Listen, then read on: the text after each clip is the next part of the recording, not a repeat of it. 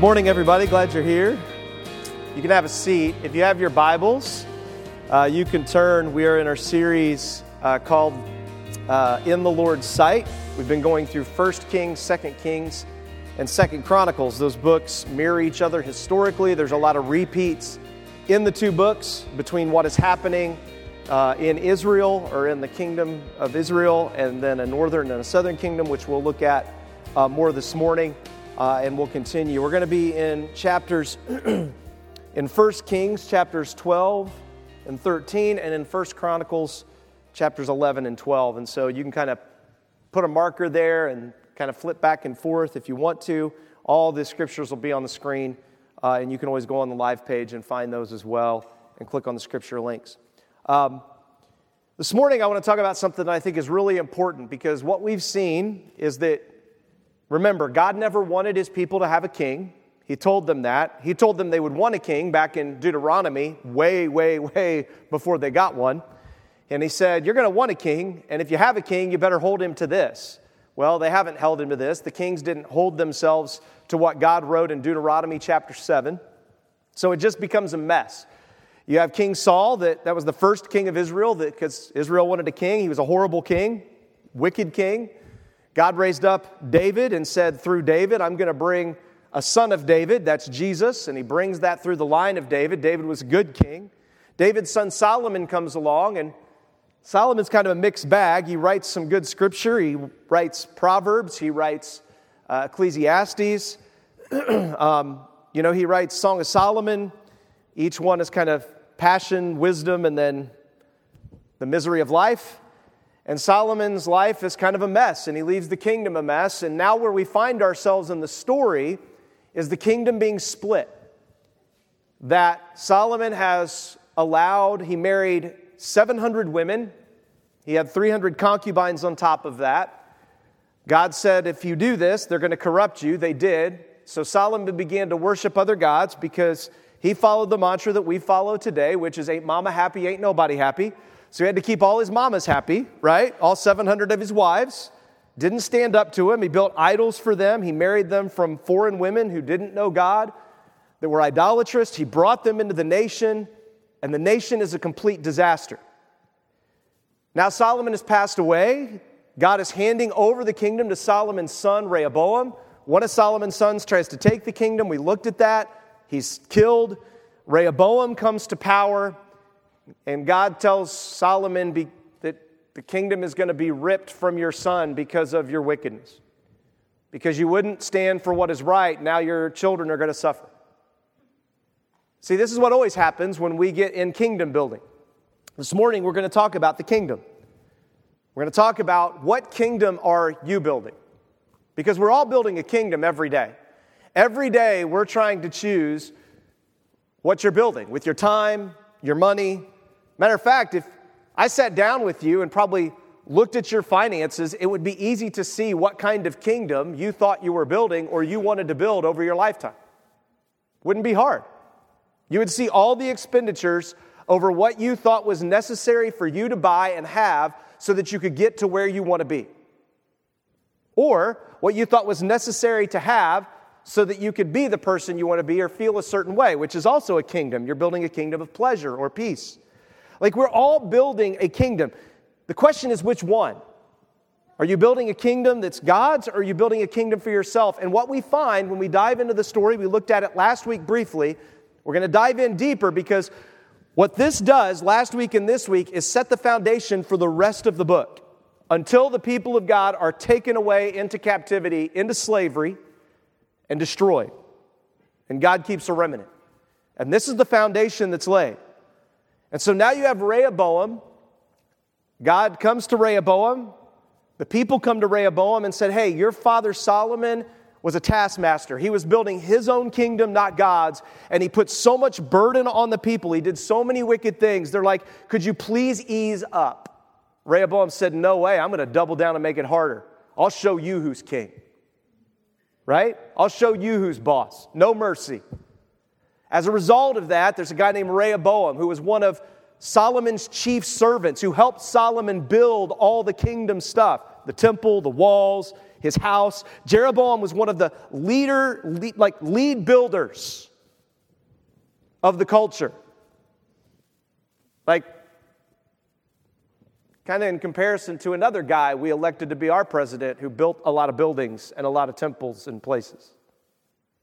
And God comes to Jeroboam and he says, Hey, if you'll do the right thing, if you'll let my people still go to Jerusalem so they can follow the Old Testament law of going and worshiping in Jerusalem and celebrating the holidays, he's like, I will bless you. I will bless your children. I will make sure that you're protected. I will make sure there's a legacy for you. But if you don't, it's going to be miserable. There'll be a curse that comes on you and your children and your grandchildren and so on and so forth.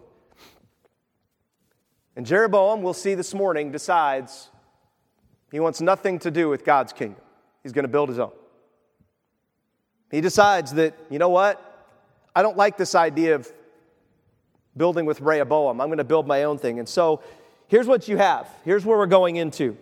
You have the southern kingdom, which is one tribe, Judah, and Benjamin. Benjamin's connected to Judah. That's a long story. Basically, Benjamin was almost completely annihilated in the book of Judges. There's just a remnant of Benjamites left. Um, and so it's kind of Judah and Benjamin.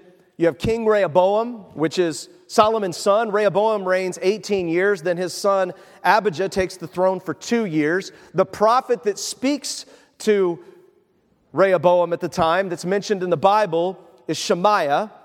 And the place of worship is Jerusalem, the temple, and the ark. The northern kingdom, which is 10 tribes, the other 10 tribes out of the 12 sons of Jacob, is King Jeroboam the first. There's a Jeroboam the second. King Jeroboam the first, he reigns for 21 years. So we're talking about a 21 year period here. Above 20 years. It's a 20 year kind of snapshot. The prophet that is mentioned that we're going to look at is Ahijah, and the place of worship that Jeroboam builds that he's not supposed to build is Bethel and Dan. He builds a temple, and then he builds two golden calves to the Lord. So let's dive into the story. In 1 Kings 12, 26, Jeroboam said to himself, The way things are now, going now, the kingdom might return to the house of David. If these people in Jerusalem, or if these people regularly go to offer sacrifices in the Lord's temple in Jerusalem, the heart of these people will return to. Return to what? See, that's the question. See, Jeroboam recognizes that I'm trying to We've broken away from Rehoboam because of his wickedness and his evil. And God says, Look, I recognize I'm, a, I'm i did that. I, I broke you away. There, there's a break.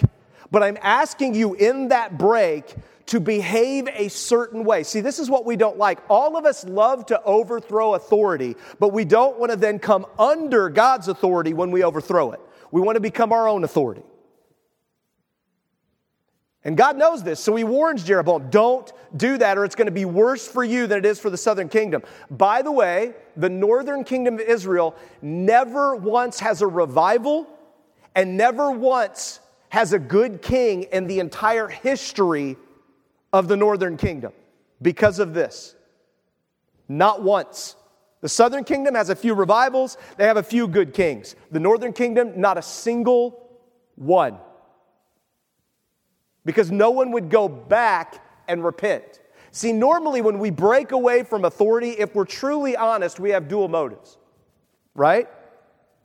Whether that's a failed marriage, whether that's a failed job, whether whatever it is, there's dual motives in all of us. There's the motive of they were wrong, there were evil things that were done. Of course there were. Every relationship has evil things. Because you're an idiot and I'm an idiot. If we're in relationship, we got evil stuff. I mean, that's just the way it is. However, when we break away, God has a way of telling us there's a certain way I want you to behave so that the world and others see what it looks like to not break away and build your own thing, but break away and come under my thing. And so often, people won't do that. And the world around you, like Jeroboam's day, we'll see in a minute, you start to think, but if I do that, then I'm going to look like the fool. I'm going to look like I didn't win. I'm going to look like it was my fault because I broke away. And they're not getting their just due. God's like, that's not up to you. Leave that to me. You do what I've commanded you to do. You, you walk with me as I don't manipulate the circumstances for your own benefit. What kingdom are you building, Jeroboam? Do you want the people to build my kingdom and go back to Jerusalem, my place of worship, and obey the Old Testament and travel there three times a year and do everything? And maybe some of them might go back and restore broken relationships. Wow, how awesome is that, Jeroboam? And Jeroboam's like, no, that's exactly what I don't want to have happen because then I'll lose my power. I'll look like the idiot who broke away. And so I got to do something about these people going back. You see, we got to be very careful how we handle this kind of stuff. We can think, I'm building God's kingdom. God told me, He told Jeroboam, you can go do this. See, we were very careful when we planted our church to be about this. When we planted our church, when we came to Bloomington, I went around to all the other pastors and I told them, we are not going to steal sheep. Period. If someone's leaving a church to come to our church, it doesn't mean they shouldn't. It just means there needs to be a conversation why. There needs to be a conversation what's going on in your heart, in the church. If I care about the body of Christ in Bloomington, that's a conversation I'm going to have. Because in any other capacity, if I'm just stealing animals that are wandering into a flock, or we allow that, that's called theft. But in the church, it's like God's blessing us.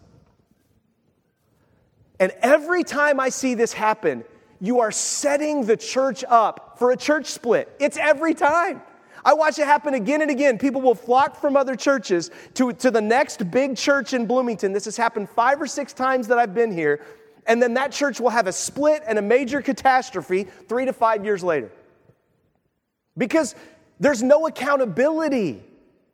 What does God's word say? It doesn't mean we don't need to leave relationships sometimes, but when we do it, we have to recognize our impure motives that we have and the pure motives because they're both there all the time.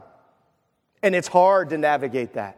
And you got to go before God humbly and trust Him, not do what Jeroboam's getting ready to do, which is manipulate a situation for your benefit to build what you want so that people will like you. Because look what it says. He says, The people were returned to Rehoboam, king of Judah. They will murder me and go back to the king of Judah. So Jeroboam did the right thing. He sought advice.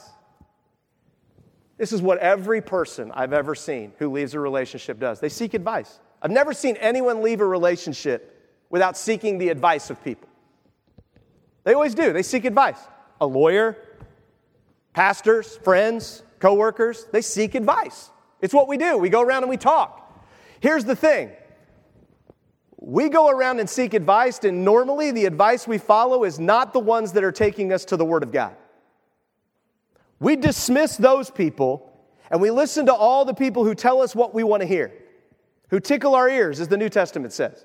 And that's exactly what Jeroboam does. He says, Look, they're going to murder me. God said he would protect Jeroboam and establish his kingdom if he obeyed him. And Jeroboam's already doubting God. He's saying, Well, I can't trust God with that. I got to take matters into my own hands. I got I to I got to fix this. I got to do this. And so he goes and he seeks advice. He goes on the internet of his day, right? Googles the questions to his advisors. And this is the great plan that Jeroboam comes up with that literally curses the entire northern kingdom and they're all and, and when the assyrians come to kill them they're almost completely wiped out. Like i mean almost completely as a people wiped out. So in his wisdom when he sought the advice here's what he came up with. Then he made two golden calves and he said to the people going to jerusalem rehoboam and that jerusalem stuff it's really difficult. That's a hard it's hard to get up every sunday. It's hard. I know it's difficult. So Israel, here is your God who brought you out of the land of Egypt. He set one of the calves up in Bethel, he put the other in Dan. If you remember, this goes back to the Old Testament, right? When the people come out of the promised land, they're led out of Egypt, they're standing on the mount, right? Sinai, Moses is on the mountain meeting with God, and the people are like, Moses has been gone too long. We can't be patient enough to God to build his kingdom, is do his thing. We, uh, we don't know what to do, so we got to take matters into our own hand. They go to Aaron and they say, Aaron, would you, Would you build us a golden calf? Aaron gladly collects all their gold, right? And that's always a sign, right, that God's with us. When everybody gives us the gold, it's like, oh, look, God's with us. He's blessed us because we got all the gold. God must be with us, otherwise, He wouldn't provide if God wasn't with us. He melts the gold, makes a calf, then later lies and says, I just threw the gold in the fire and out popped a calf. Aaron literally said that. Like, no, you didn't. You fashioned it. But that's what we do. Oh, well, kind of. I just threw the gold and it you know, came out as a calf. That's a lie. And what happens? He parades the calf. They're having a party. They're calling the calf Yahweh. They are. They're, they're saying this is Yahweh our God. They're not making a different God. They're saying, no, this is the representation of Yahweh God. In the meantime, Moses is getting the Ten Commandments that says, don't make any graven images of me, period.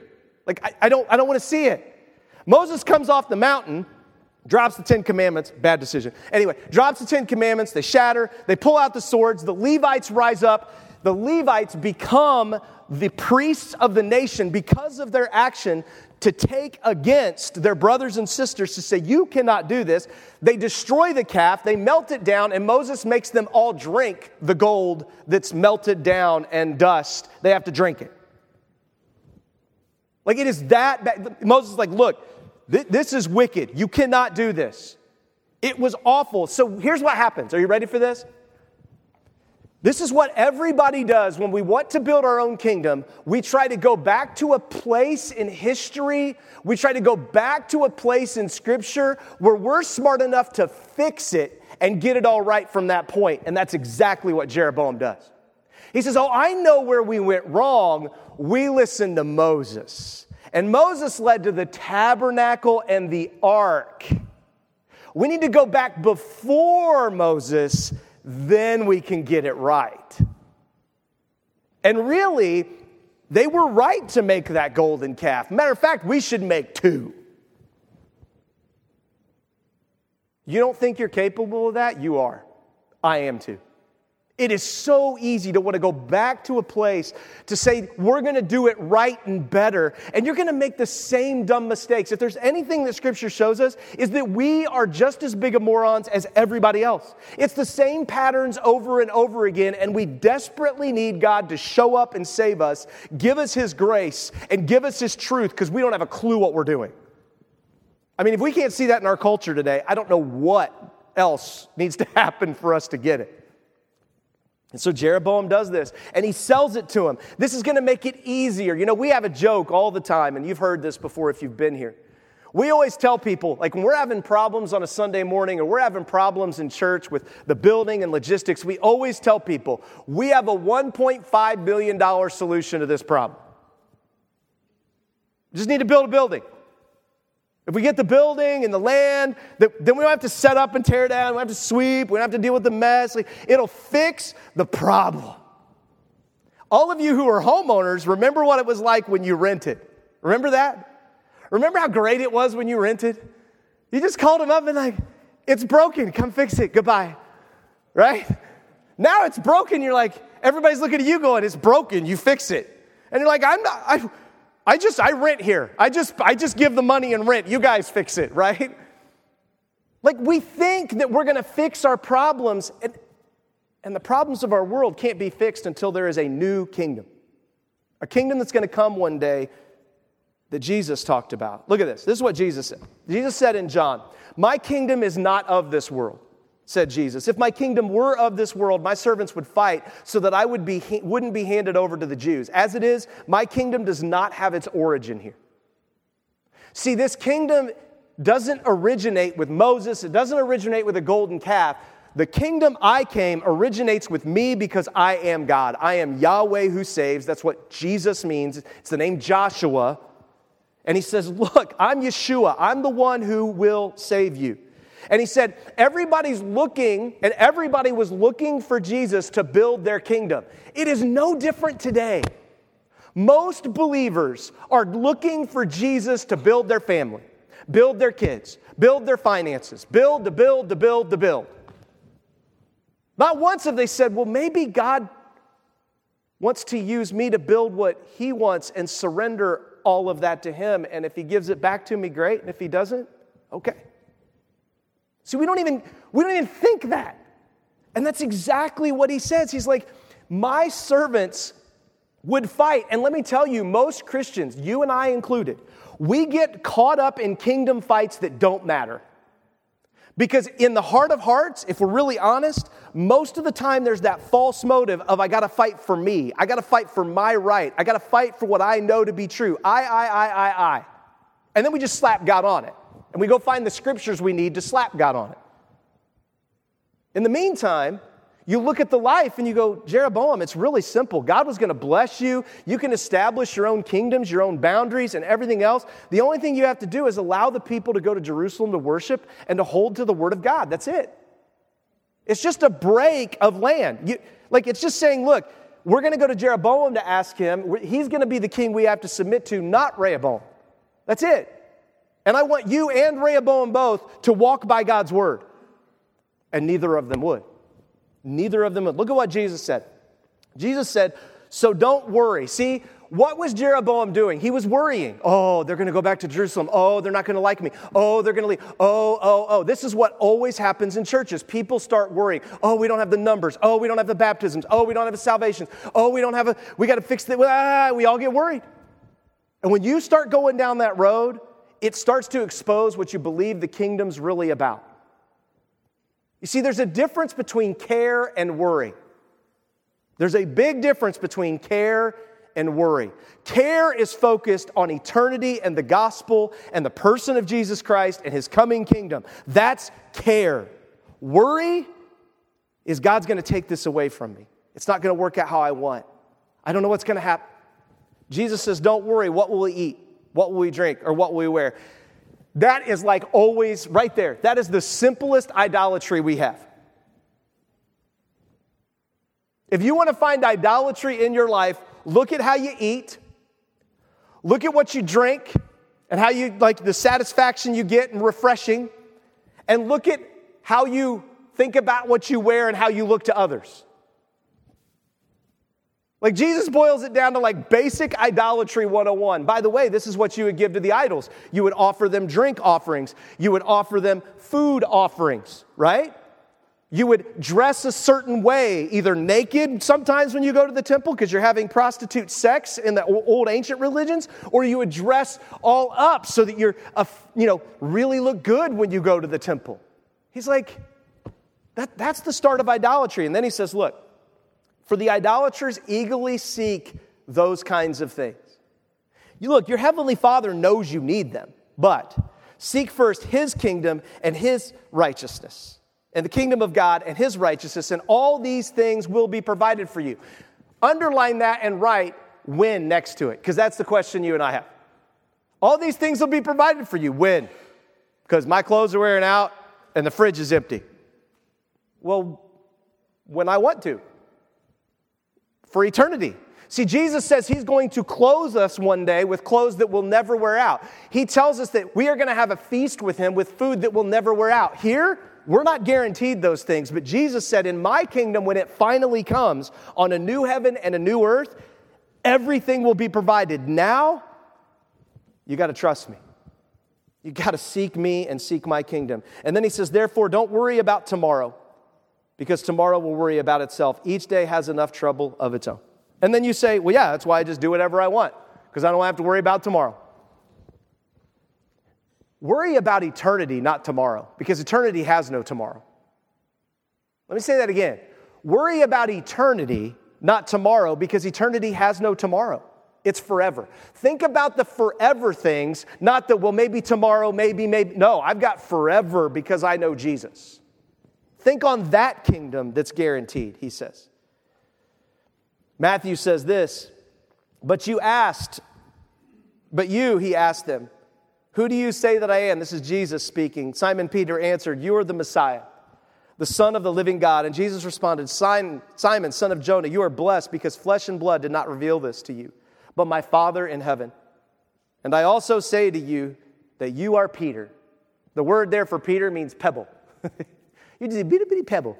You're, you're just a tiny little stone.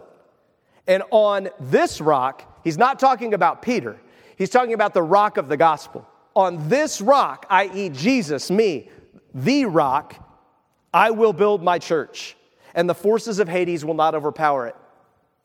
You see, there's not two kingdoms. There's not Satan's kingdom and God's kingdom. There's only God's kingdom. There's only God's. Everything else is just under it for, for right now. Like God allows it to exist, but there is no dual kingdom, around here. There, there's one kingdom.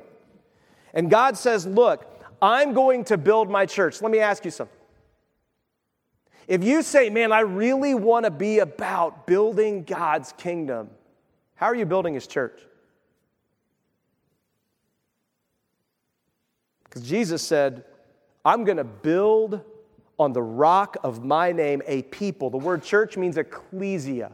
It's a gathering of people completely focused on the person of God, His authority in their life, and making that known in the world, across the world, and living where they are. That is exactly what Jesus is telling them. He's like, You and me, we're just little pebbles. But on the rock of Jesus, He will build His kingdom. See, Jeroboam was just a little pebble, Rehoboam was just a little pebble. It looked like they had this great kingdom that Solomon built and great privilege, and they forgot they were just little pebbles. They're nothing without God. And when you forget that, you'll abandon God just like Rehoboam and Jeroboam. You'll do it. You'll abandon Him to chase the things that you think you're owed, to build the things that you think you should build. We go on in 1 Kings, it says this because Jeroboam did this, this led to sin. Of course it did. They're no longer going to worship the right way. They're going to worship golden calves in temples God said never to build, in places God said never to go. Like, of course, this led to sin. The people are going to forget God. He's saying, Well, I don't want him to, I don't want him to, you know, go back to Rehoboam. Well, it's not about going back to Rehoboam. God said his name would dwell in Jerusalem. By the way, God never told them to build a temple. They did it. God wasn't concerned about the temple. He said Jerusalem is the place. Then he goes on and he says, The people walked in procession before one of the calves all the way to Dan. Jeroboam also built shrines on the high place and set up priests from every class of people who were not Levites. So he made people priests who were not priests. I said this last week. We do this today. There are people who are pastors and leaders of churches that don't even know Jesus. I had to serve under one once. Literally, the person told me they did not believe that Jesus was the only way to salvation in a church. I'm like, what are we doing? Why, why is this person employed in the church? Well, you know, you just you got to love them, you got to be patient. They don't believe in the same kingdom. They're literally here building a different kingdom goes on and it says, Jeroboam made a festival in the eighth month on the 15th day of the month, like the festival in Judah. That's the fast festival of tabernacles. He created a different tabernacles festival. He said, I'm going to create my own tabernacles because tabernacles, they would travel to Jerusalem and spend a lot of time there, so I got to create my own tabernacles. He offered sacrifices on the altar. He made his offering in Bethel to sacrifice to the calves he had set up. He also stationed the priests in Bethel for high places he had set up. He made a festival for the Israelites, offered sacrifices on the altar, and he burnt incense. And you know what? It was all going pretty well. The people are celebrating, they're marching. It looks great. It looks like things, wow, this is working. Glad we got rid of Rehoboam. It's easier. We don't have to travel all the way to Jerusalem anymore. Like, this is so convenient. We really like Jeroboam. He's made it so easy for us. Can I just tell you that that's kind of what we've done in the modern church? You know, it's amazing to me that one of the people that has come to the most prominence recently isn't even necessarily a believer, doesn't call himself a believer. It's Jordan Peterson. Jordan Peterson is, a, is kind of a pop psychologist who's been writing about the need for people to do hard things, to take responsibility for their life. And he's like taking the world by storm, and especially young men are flocking to him. You want to know why they're not flocking to the church? Because the church isn't telling them what the Bible says, which is, yeah, surrender your life to Jesus. He wants to do hard things in your life through you and make an impact that's going to be amazing. Because we keep selling people an easy gospel, an easy church. We won't get up in your business. You, you just do you. We all come together, we sing and we worship. Oh, it's great. Have a nice week. Goodbye. There's no accountability. There's no talking about finances. There's no like digging in, and, and there's no coming back at the church to talk about finances. Like, like you're not allowed to confront the leaders. Oh no. Like we we we're so righteous. Give me a break. There's mutual love and care that we should have. Jeroboam's made a mess. Now, you think, okay, so it's a mess in the northern kingdom. How's the southern kingdom going? Glad you asked. Second Chronicles 11 13. The priests and the Levites from all their regions throughout Israel took their stand with Rehoboam. So they're stationed in all these cities all over Israel in the northern empire. For the Levites left their pasture lands, their possessions, and went to Judah and Jerusalem because Jeroboam and his sons refused to let them serve as priests of Yahweh. The Levites are like, we can't participate in this. He has now set up golden calves. He doesn't even allow us to bring out the word of God and to do the responsibility we've been given to do. We have got we got to leave. And when they left, it meant they left everything. The only thing they had, the Levite tradition, the only thing they owned were the pasture lands and the cities. That's it. It meant they left everything to go to Jerusalem and Judea it wasn't like, oh, it'll be better there. It's like, no, we're leaving everything and it's going to be really hard. Those from every tribe of Israel, verse 16, had determined in their hearts, look at this, determined in their hearts to seek Yahweh, their God, followed the Levites to Jerusalem to sacrifice to Yahweh, the God of their ancestors. So you got people traveling to go to Dan and go to Bethel cheering the golden calf, and at the same time, there's people passing them traveling to get out of Dodge and go to Jerusalem.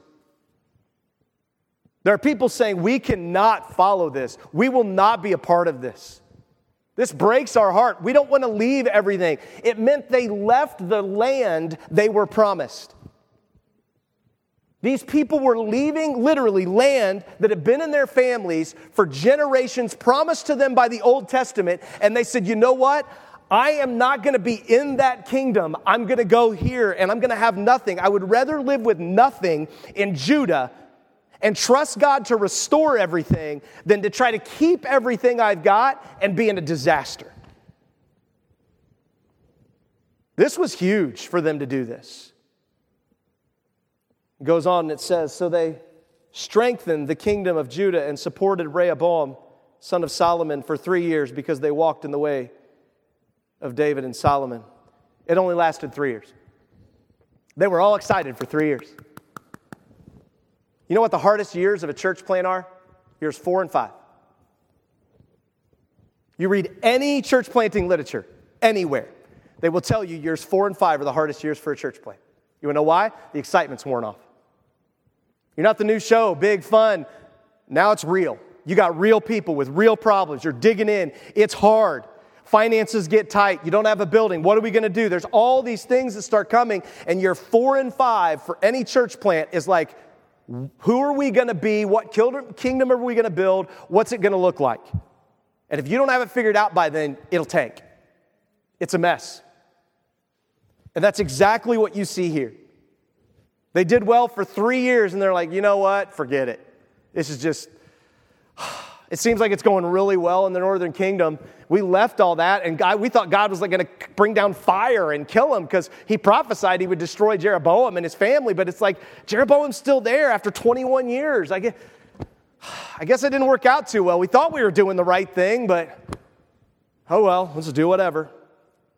Second Chronicles goes on, and says, verse 23 Rehoboam also showed discernment by dispersing some of his sons to all the regions of Judah and Benjamin and to all the fortified cities.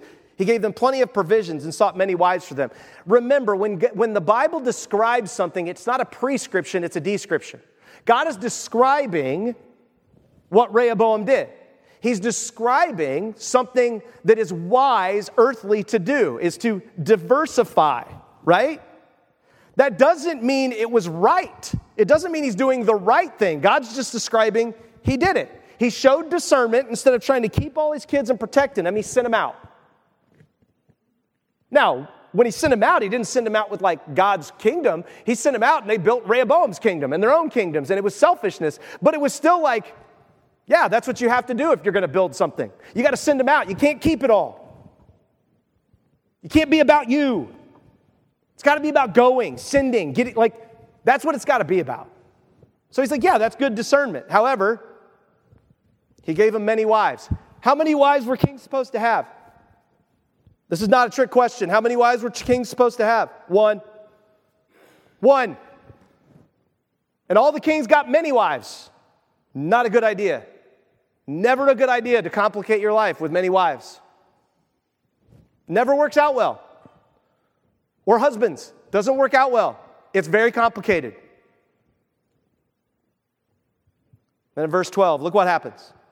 So he shows discernment, does all this, and you're thinking, oh, wow, wow, he's doing well. When Rehoboam, 12.1, had established his sovereignty and royal power, he sent his sons everywhere, got them wives, made treaties with the wives. They probably married foreign women. He abandoned the law of the Lord. He and Israel with him, because they were unfaithful to the Lord in the fifth year of King Rehoboam, Shishak, king of Egypt, went to war against Jerusalem. There it is. I can't tell you the number of times that I've watched churches. Church plants, a new pastor comes in, and when it gets to year four and five, they've got to make decisions. And instead of living by the word of God and doing the hard things and sticking to it, it's the subtle compromises that start being made. You know, we've told people, it's kind of a joke, but not really. We've told people that if we ever did a building campaign in our church, it would be called Join Us in Slavery if we had to borrow money. Because the Bible says that the borrower is slave to the lender. So, biblically, if I'm borrowing from Old National Bank, who's my master? Old National Bank, according to the Bible. They are my master because I've borrowed money from them. And biblically, it says the borrower, FX Church, me, is slave to the lender and by the way, God doesn't lend, God gives grace. God is not a lender. God doesn't lend things, He gives freely. And then He punishes when it's not used well. Does that mean we can never go in debt? No.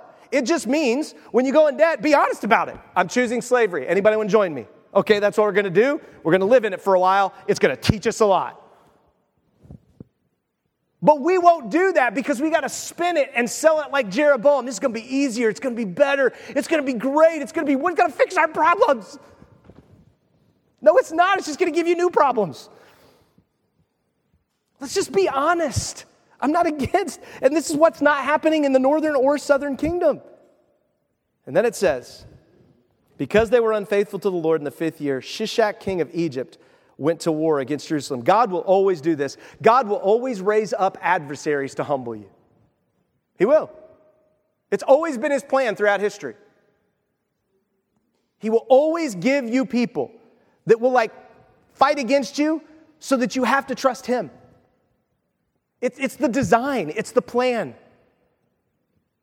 Second Chronicles goes on, it says, finally, then Shemaiah the prophet went to Rehoboam and the leaders of Judah who were gathered at Jerusalem because of Shishak. So now Shishak's raising up and Shemaiah goes to Jerusalem. God has sent, listen, whenever God raises up problems in your life, it's amazing how at the same time God will send you people that will speak God's word into your life, that will take you to the scriptures. You'll hear a sermon, you'll hear something that pulls you back to Him every time. God is so merciful to do this to you and me. He's been doing it forever that way where he sends just that timely person, and we've got to decide who we're going to listen to. Look at what happens. Shemaiah said to them, This is what the Lord says You've abandoned me. We've abandoned you. No, no, no.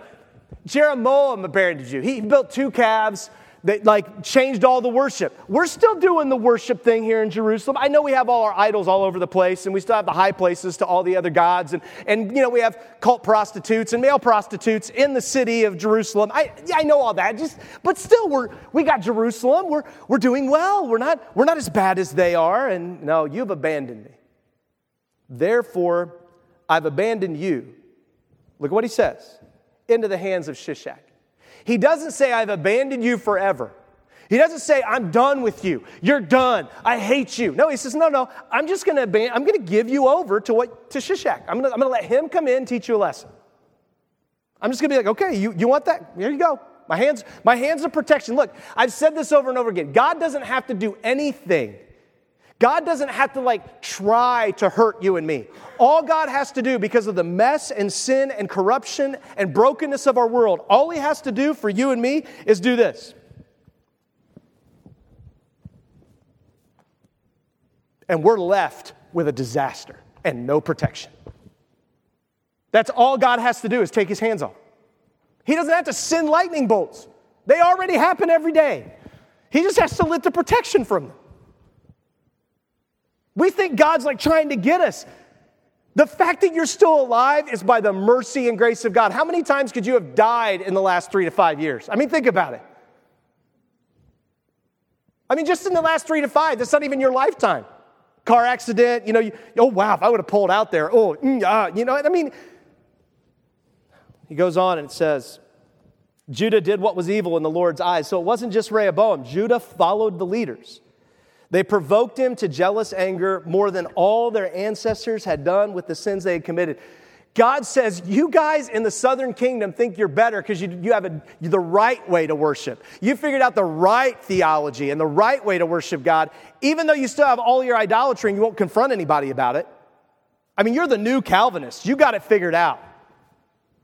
But you won't confront people on the other stuff finances, time, simple things, the worship of family versus giving yourself to the church. Oh, no, those are off limits because we got the right theology, we got the right worship, we got it figured out.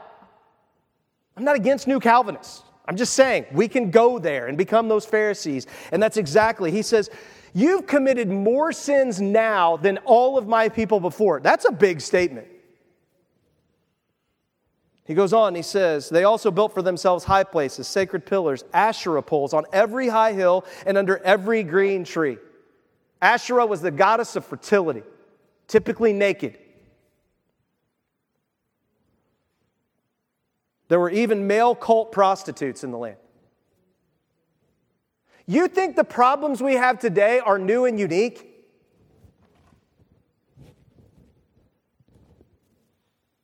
You can't drive anywhere without seeing somebody naked on a billboard somewhere. I mean, you can't. You, Male cult prostitutes. Yeah, we pretty much have men who prostitute themselves to whatever, and men who are sleeping with men and whatever. Yeah, that's what we do.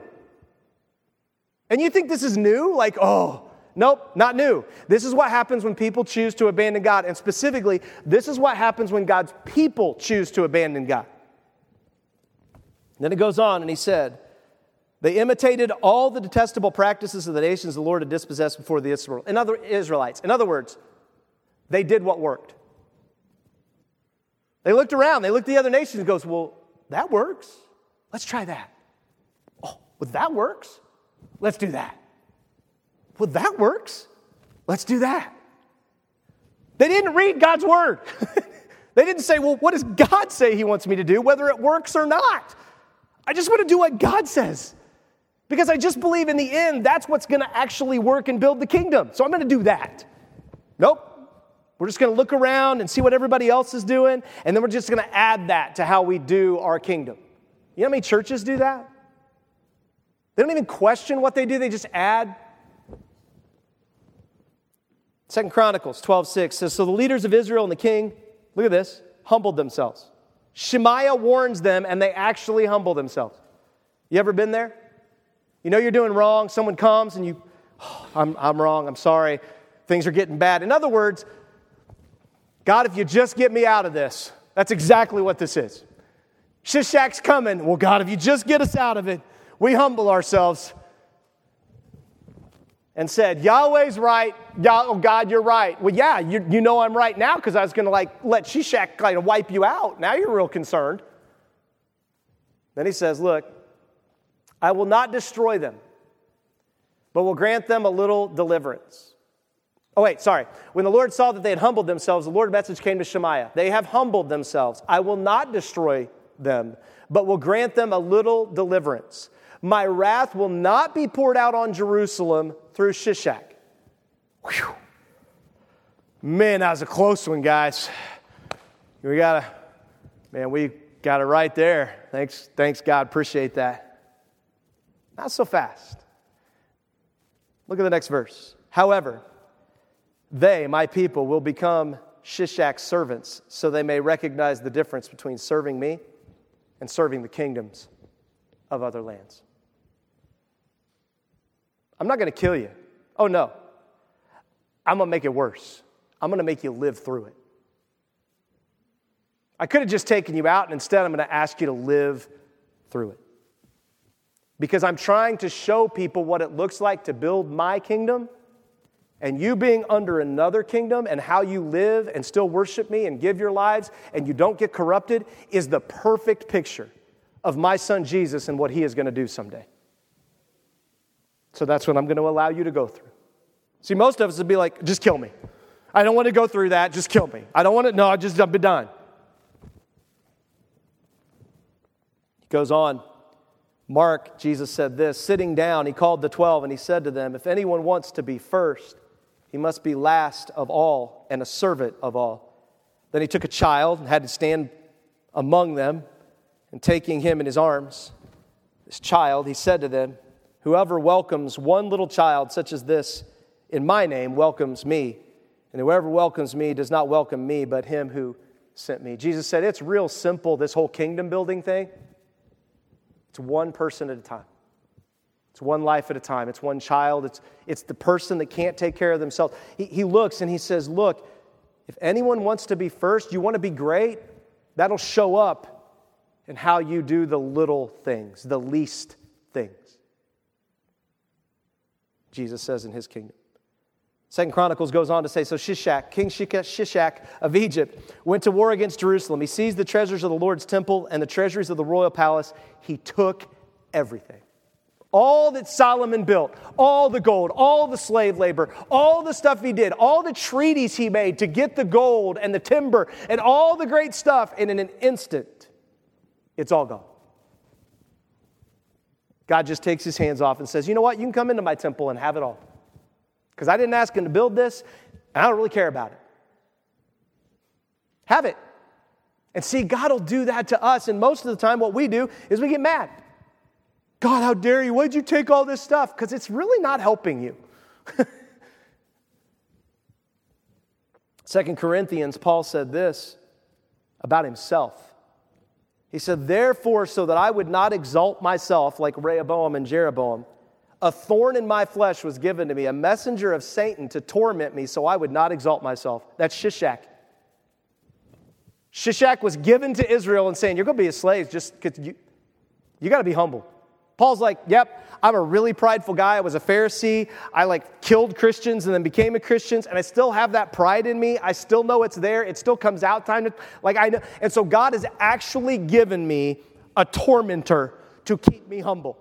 See, this is actually God's process in our lives throughout all of history. And instead, we got a church running around telling people they can just cast out all the demons and never have to deal with them.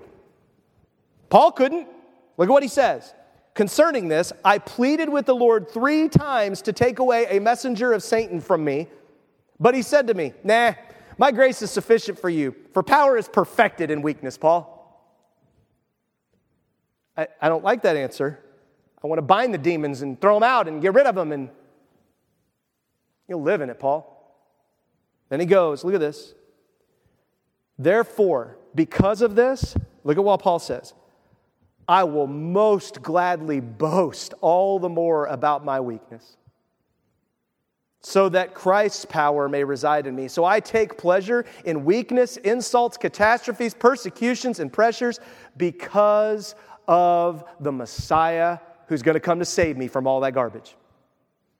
And if I'm saving myself all the time and not putting myself in a situation where I need to be saved, then I don't need a Savior. And then Paul says, look at this. For when I am weak, then he's strong. And you and I love to be strong. We love it. We love to tell people how we got strong, how we stay strong. We love to buy the stuff that people tell us will make you strong, keep you strong, strong, strong, strong. We don't want to buy weak. And Paul's like, I pleaded three times for God to buy weak for me and take it. God said, No, Paul, I'm leaving this here. It's going to help you. You're going to feel what others feel. You're going to feel that war happening in your soul. And as a result, it's going to change you and humble you, and it's going to make you the person I need you to be. And that's exactly what God was doing with Egypt and Shishak. Second Chronicles 12 says, When Rehoboam humbled himself, the Lord's anger turned away from him, and he did not destroy him completely. Besides that, the conditions were good in, in Judah. They just lost everything. Like Shishak came in, stole everything, took it away, and it's like, yeah, but the conditions are pretty good. Is that not our country right now? That it's a disaster, it's, it's a mess. Like everything looks like it's chaos, and, and yet it's, I still went out to eat this week. I had a gift card and went out to eat, had a steak. Wow, that's pretty good. I wasn't eating potatoes, I wasn't like boiling tree bark, like to try to survive. It's still pretty good. The question is do we recognize it like Paul did? Do we recognize God's goodness in the midst of the mess? Look at what he says. King Rehoboam established his royal power in Jerusalem. Rehoboam was 41 years old when he became king, and he reigned 17 years in Jerusalem. The city of the Lord had chosen from all the tribes of Israel to put, put his name. Rehoboam's mother's name was Naamah the Ammonite. So again, Solomon married an Ammonite, which you're not supposed to do. Rehoboam did what was evil because he did not determine in his heart to seek the Lord. In other words, he didn't seek first his kingdom and his righteousness, he sought his own kingdom and what he thought was right. This is what Jesus said, remember? But seek first the kingdom of God and his righteousness, and all these things will be provided for you. Rehoboam and Jeroboam couldn't do it. They had kingdoms to build, they had kingdoms to protect, they had names to preserve. Matthew 20, Jesus said this Jesus called them over and said, You know that the rulers of the Gentiles dominate them. That's what caused the split. Rehoboam chose to dominate the people instead of being merciful. And the men of high position exercise power over them. It must not be like that among you. On the contrary, whoever wants to become great among you must be your servant. And whoever wants to be first among you must be your slave. Just as the Son of Man did not come to serve, but to serve and give his life as a ransom for many. That is just as little of a popular message today as it was the day Jesus spoke it. Everybody expected Jesus to come and do what? Reestablish Jerusalem, bring back Solomon's reign, bring back the glory of Israel, unite the nation, bring everything together. And Jesus came and he said, I came with a sword, I came to divide. Question is, are you divided? Are you building his kingdom? You see, Jesus says, Look, if you want the secret to how to follow me, just be a servant, be a slave. Quit trying to build stuff and say, I'm just, I got a master and I need to find out what he wants me to build. So that's great, you want me to do that, but I need to check with my master first. What if we did that? What if we had those conversations in our family? We did that with our kids growing up sometimes. We look at our kids and be like, well, that's Sorry, that's not what the Lord's called us to do. You can, we can pray about it. You can pray about it. I mean, one time we put all the missionary letters on the table because our kids were complaining about not having stuff. We put all the missionary letters on the table. We said, okay, pick which one we're not going to support anymore. You, you pick so that you can have whatever you want, your shoes or your clothes. You, pick the missionary. You're going to write him the letter. You're going to write the missionary letter. I want really nice shoes. Sorry, we can't support you this month. And you send the letter. We're trying to build God's kingdom. We may not be doing it right. We, maybe we are supposed to buy you shoes. I don't know. But we've already given our yes to this missionary. We're not taking that back. Goes on and says this the northern kingdom, back to Jeroboam, so that's Rehoboam. Verse 13 A man of God came from Judah to Bethel by a revelation from the Lord while Jeroboam was standing beside the altar to burn incense. So he saw Shemaiah. He goes to Rehoboam. They repent. At least God's wrath is pulled back for a moment. Here now we have a prophet going to Jeroboam. The man of God cried out against the altar by a revelation of the Lord. Altar, altar, this is what the Lord says A son will be born in the house of David named Josiah, and he will sacrifice on you the priests of the high places who are burning incense on you. Human bones will be burned on you. By the way, this prophecy is actually fulfilled 340 years later when King Josiah, at eight years old, takes over the throne. This is a prophecy that comes true 340 years later. And Josiah does exactly this. You can read about it. It's in 2 Kings 23 15. We'll read about it this summer. It's coming. He looks and he says, He gave a sign on that day. He said, This is the sign that the Lord has spoken. The altar now will now be ripped apart, and the ashes that are on it will be poured out. When the king heard the word that the man of God had cried out against the altar at Bethel, Jeroboam stretched out his hand from the altar and said, Arrest him. There's that pride. Can't stand to be challenged. I'm building my kingdom. Don't you challenge me building my kingdom. Things are going well. People followed me from Dan. We're having a good old time here. Don't mess with it. But the hand he stretched out against him withered, and he could not pull it back to himself. The altar was ripped apart, and the ashes poured from the altar according to the sign the man of God had given by the word of God. Then the king responded to the man of God, Plead for the favor of the Lord your God and pray for me so that my hand may be restored to me. Now, me at this point, I'd have been like, Ha, no. Just saying, that'd have been my attitude. Be like, You deserve it. All the stuff you've done, take that. Yeah. That's not our God, thank goodness. So the man of God pleaded for the favor of the Lord. Notice what Rehoboam says too. He says, Plead for the favor of the Lord your God. Jeroboam has decided not to follow God anymore. It's not my God. See that? Your God. And then he says, And the king's hand was restored to him, and it became as it had been at first. Then the king declared to the man of God, Come home with me, refresh yourself, I'll give you a reward. This is always what happens. It's that manipulation again. Like, we, it's a tit for tat. I'm going to do this and I get this, and I do this and I get this. Like that's how every, that's the game, right? So you can kind of manipulate and keep them in your back pocket and you don't want to owe anybody anything. And, but the man of God replied, if I were to give half, if you were to give me half your house, I still wouldn't go with you. And I wouldn't eat bread or drink water in this place. Ouch. You got to remember, He's got to travel back to where? Judah, without bread or water.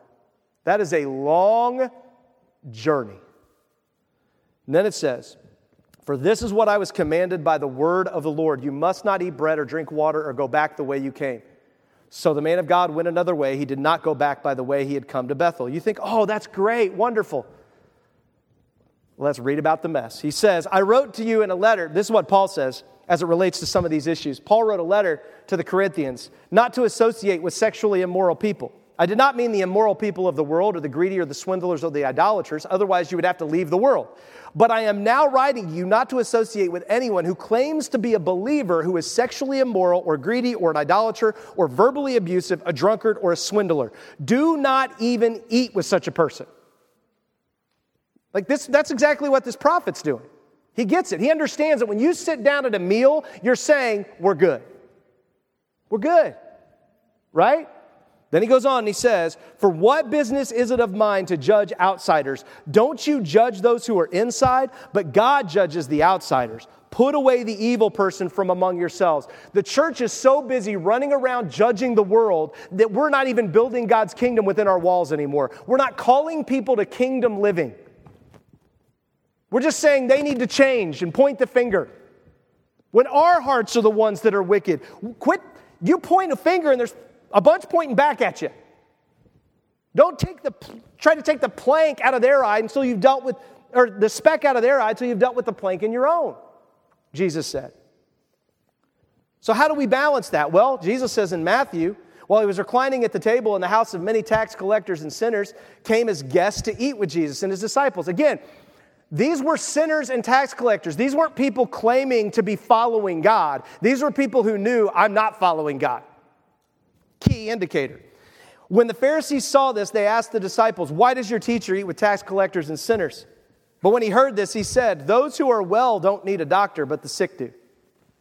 Try to convince someone who's sick, who thinks they're well, that they need to take their medicine. You ever had children? Right? You're sick, you need this. You're like, not taking it. This will help you. No, no, right? You, you put it in their mouth and blow in their face like babies. They're, you know, it's like you got to take it. I mean, it's just, Jesus is like, look, the well, people who think they're well, they're not looking for me, but people who think they're sick and they know they're in trouble, they're the ones looking for me, so that's who I'm hanging out with. Jeroboam didn't think he was in trouble. Jeroboam had just been healed. The trouble's over. He's inviting this prophet in to manipulate it. And then he says, Go and learn what this means. I desire mercy and not sacrifice. I didn't come to call the righteous, but to sinners. And Jeroboam, you still don't admit you're a sinner. You just want me to bless you. How about you deal with your sin? 1 Kings 13. Now, a certain old prophet was living in Bethel. His son came and told him all the deeds the man of God had done in the day, that day in Bethel. His sons told their father the words he had spoken to the king. Then their father said to them, Which way did the prophet go? The man of God. His sons had seen the way taken by the man of God who had come from Judah. Then he said to his sons, Saddle the donkey for me. So they saddled the donkey for him, and he got on it. He followed the man of God and found him sitting under an oak tree. He asked him, Are you the man of God who came from Judah? I am, he said. Then he said to him, Come home with me and eat bread. What's the problem with that? You're not supposed to eat bread. You're not, he's, he's supposed to go back. Are you the man of God who came? This guy, remember, didn't leave the northern kingdom when it was a mess. He chose to stay with his family when everybody else was leaving. Why? Because he's about manipulating the benefits, right? Playing both sides. That's why he's still in northern kingdom. Goes on and says, But he answered, I cannot go back with you, eat bread or drink water with you in this place. For a message came to me by the word of the Lord. You must not eat bread or drink water or go back there by the way you came. Listen, there are a lot of people who run around and claim that they have words from God. Let me tell you, if you claim you have a word from God and you go against it, watch out.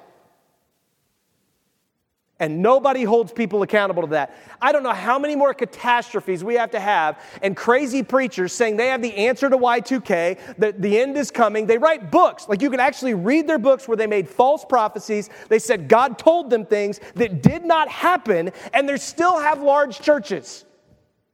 They're a false prophet by definition. You said you had a word from God and it didn't happen. That's false prophecy. Look at what happens. He says, He said to him, Oh, oh, I am a prophet like you. And an angel spoke to me by the word of the Lord. Oh, now we got a word of the Lord against the word of the Lord. I don't know what to do. Bring him back with you to your house so that he may eat bread and drink water. The old prophet deceived him, and the man of God went back to it with him and ate bread in his house and drank water. You see, this is crazy to me because this is exactly what happens to us. We get some crazy word in our head, or we hear some preacher, or whatever else, and, it's like all of a sudden we're going down this road. And you know what? Here's the key this guy had to travel all the way back to Jerusalem hungry and thirsty. It's a long journey. God sent somebody to provide for me.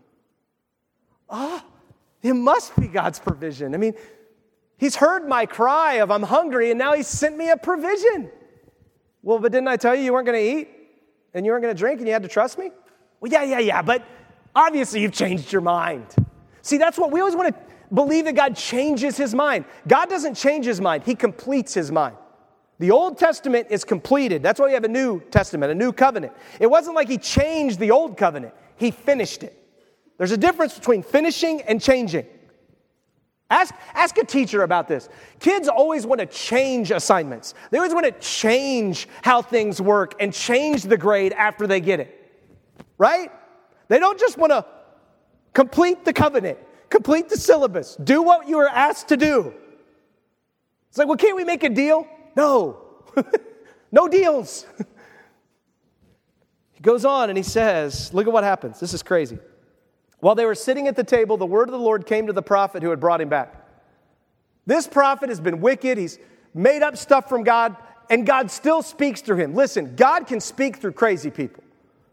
You need to be careful what they say because he didn't listen to, he, he listened to the wrong time to the crazy person. He, he shouldn't have listened the first time, but now God speaks through this old prophet. Look what he says.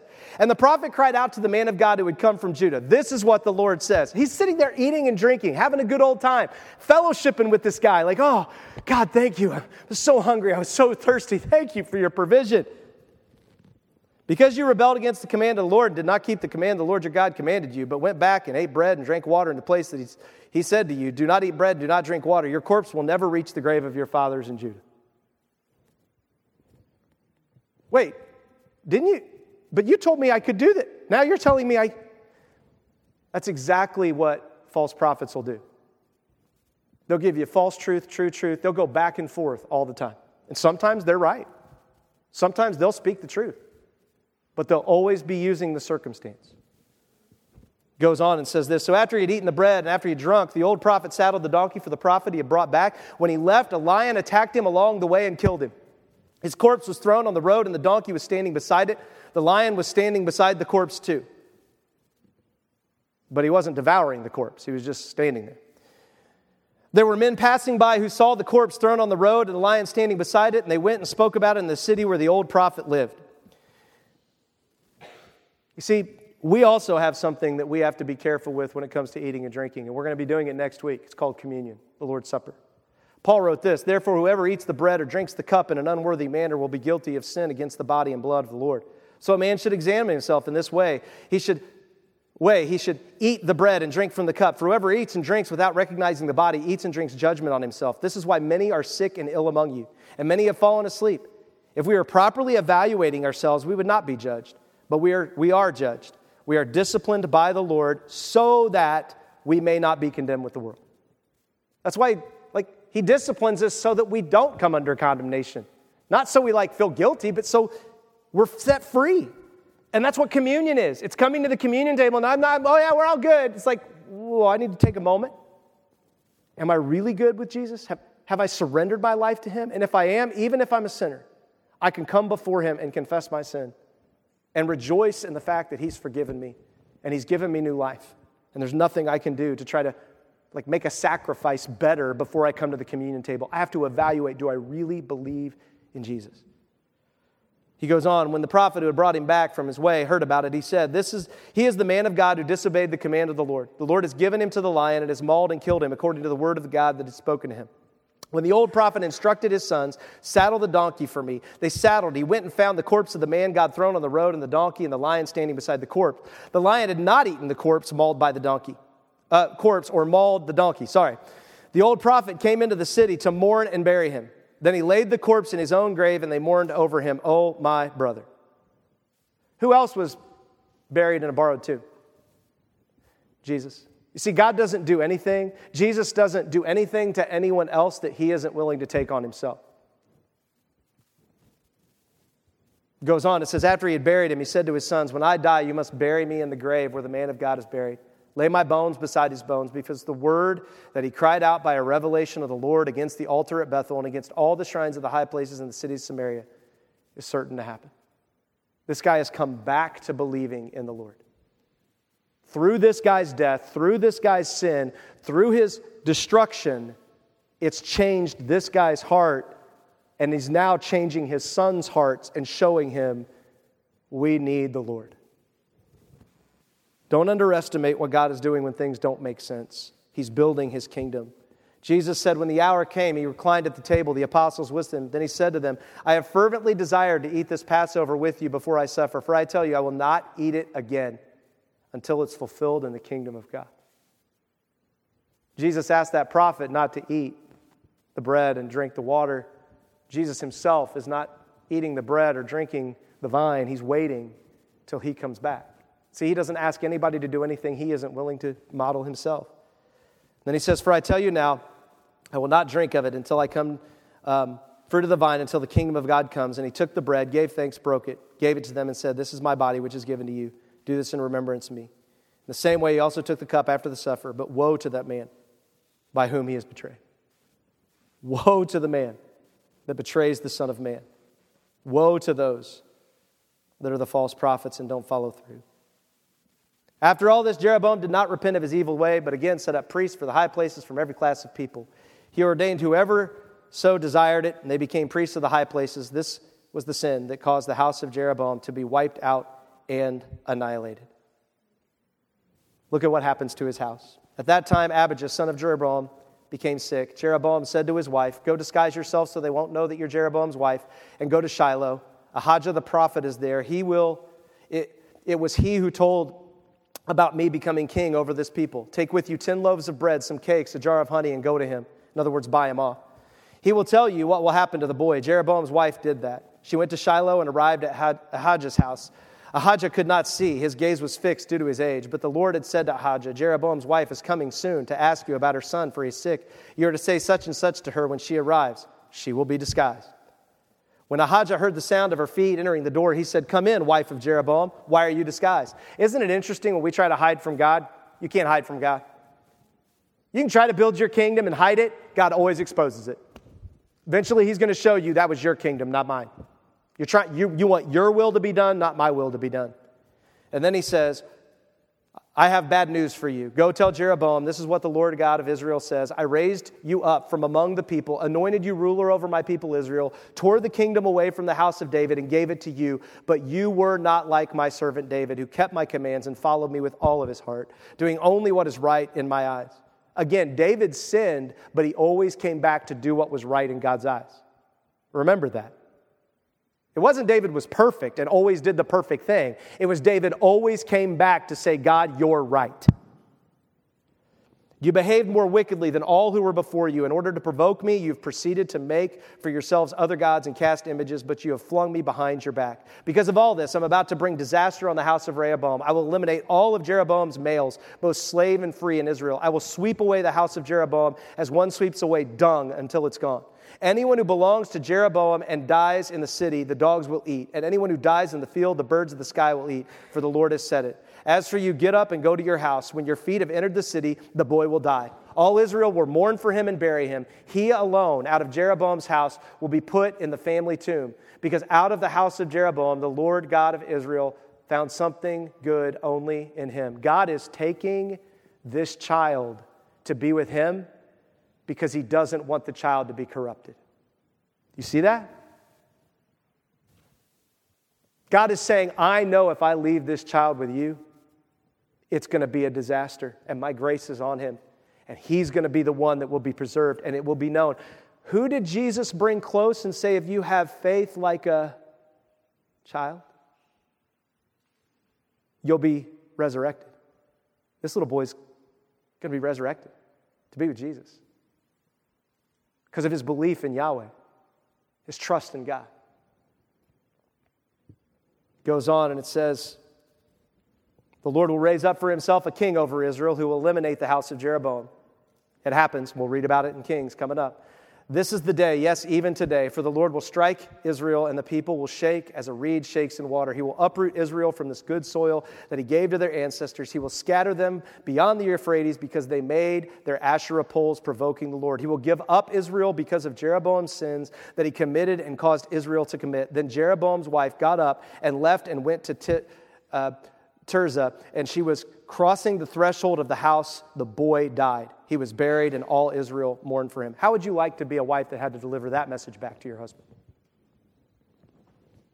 See, everyone loves to bring good news. We all want to bring this great news, but it's hard to bring the truth. It's hard to look at your husband and know, You've cursed us. You, you've destroyed us. First Kings says there was war between Rehoboam and Jeroboam throughout all their reigns. Two kingdoms constantly at war when God just wanted them to build his. Jesus said this in Hebrews Therefore, since we are receiving a kingdom that cannot be shaken, let us hold on to grace. You can't preserve this kingdom. By it, may we serve God acceptably with reverence and awe, for our God is a consuming fire. He's righteous, He is good, He is just, and He wants us to serve Him not out of trying to get something from Him, but because we recognize we've already received everything in grace from Him. See that? Receiving grace. We're not afraid of God, we just recognize He's got a consuming fire, and I'd prefer not to have to go through it. Goes on in Revelation Grace and peace to you from the one who was and is and coming from the seven spirits before his throne and from Jesus Christ, the faithful witness, the firstborn from the dead, and the ruler of the kings of the earth. To him who loves us and has set us, look at this, set us free from our sins by his blood and made us a kingdom, priest to his God and Father. The glory and dominion are his forever and ever. See, we don't have to worry about are we Jeroboam's kingdom or Rehoboam's kingdom. We've got the King of Kings and the Lord of Lords. We may be stuck in the southern kingdom. We may be stuck in the northern kingdom. We may be stuck somewhere around the world. We may be stuck here in America. Doesn't matter. You're not my king. This isn't my kingdom. I got someone else I'm representing. So, what does that look like for us? Real practically, I'm going to give you a very practical passage of scripture, then we're done. 1 Peter 2 1 says this about kingdom building. Peter writes, and he says, So rid yourself of all malice, all deceit, hypocrisy, envy, and all slander. Again, like children, newborn infants, desire the pure spiritual milk so that you may grow by it for your salvation, since you've tasted that the Lord is good.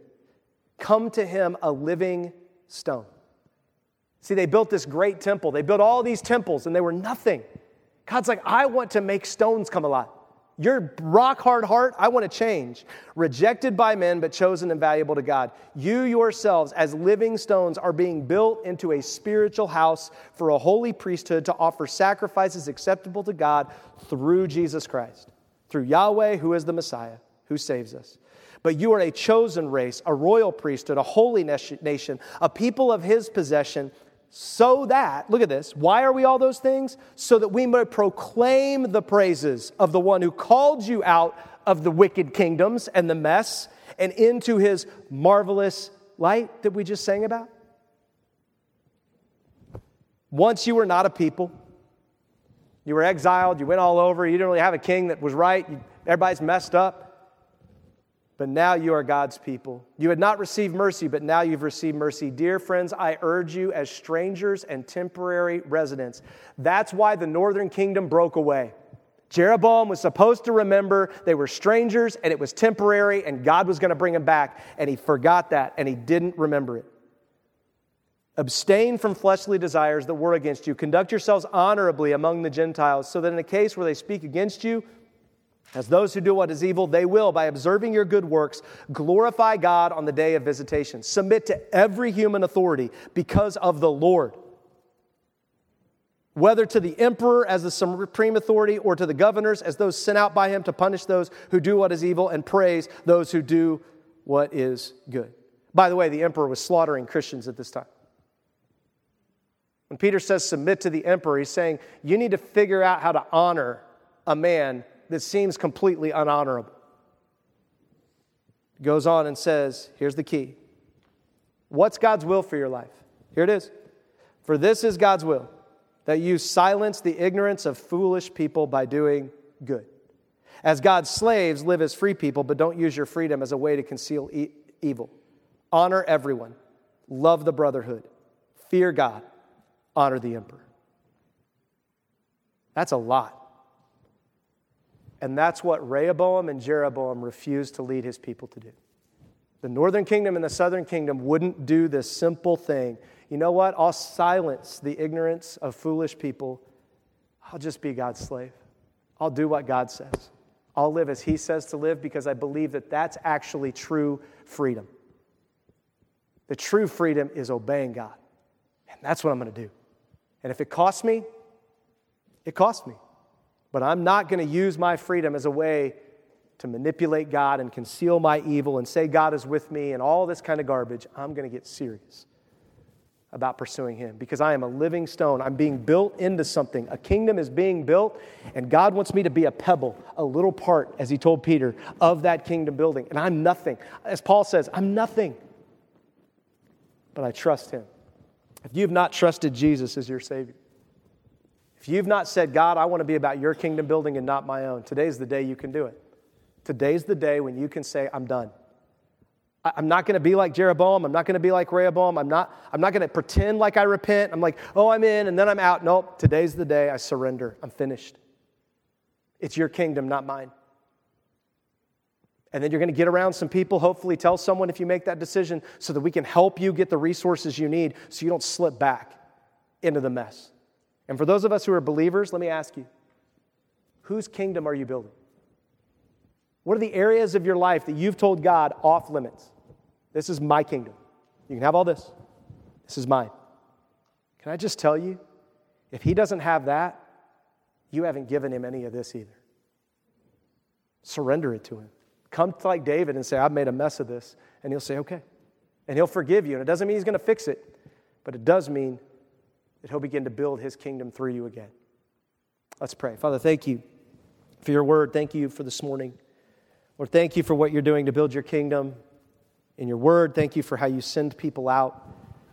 In a minute, we're going to pray for one of our own that are going to be sent out this summer to make you known. And Lord, we thank you for that. Lord, you've been building your kingdom since Adam and Eve decided they didn't want your kingdom.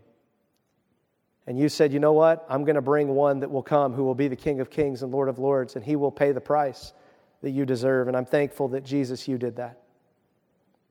Lord, these kings that we read about in the Bible, Rehoboam and Jeroboam, they refused to lay down their life. They tried to protect their life, they tried to build their kingdoms. When you came, you came as a humble servant. You came and you emptied yourself of all rights. You submitted to every earthly authority to the point of death because you knew there was a resurrection and you knew who you were. And so, Lord, I pray that if there's anyone here who doesn't know who you are, I pray today would be the day they surrender. And for those of us who do, I pray that we would come back to you. And we wouldn't come back to you like Rehoboam just so we could kind of be delivered from the ultimate problems of Shishak. We wouldn't come back to you like Jeroboam just so we could be healed and have our arm restored, but we would truly come back to you because you are the King of Kings and the Lord of Lords, and we just want to see our life used for something more than ourselves, for your kingdom. Lord, thank you that your kingdom will come and your will be done. Lord, we surrender to you. Amen.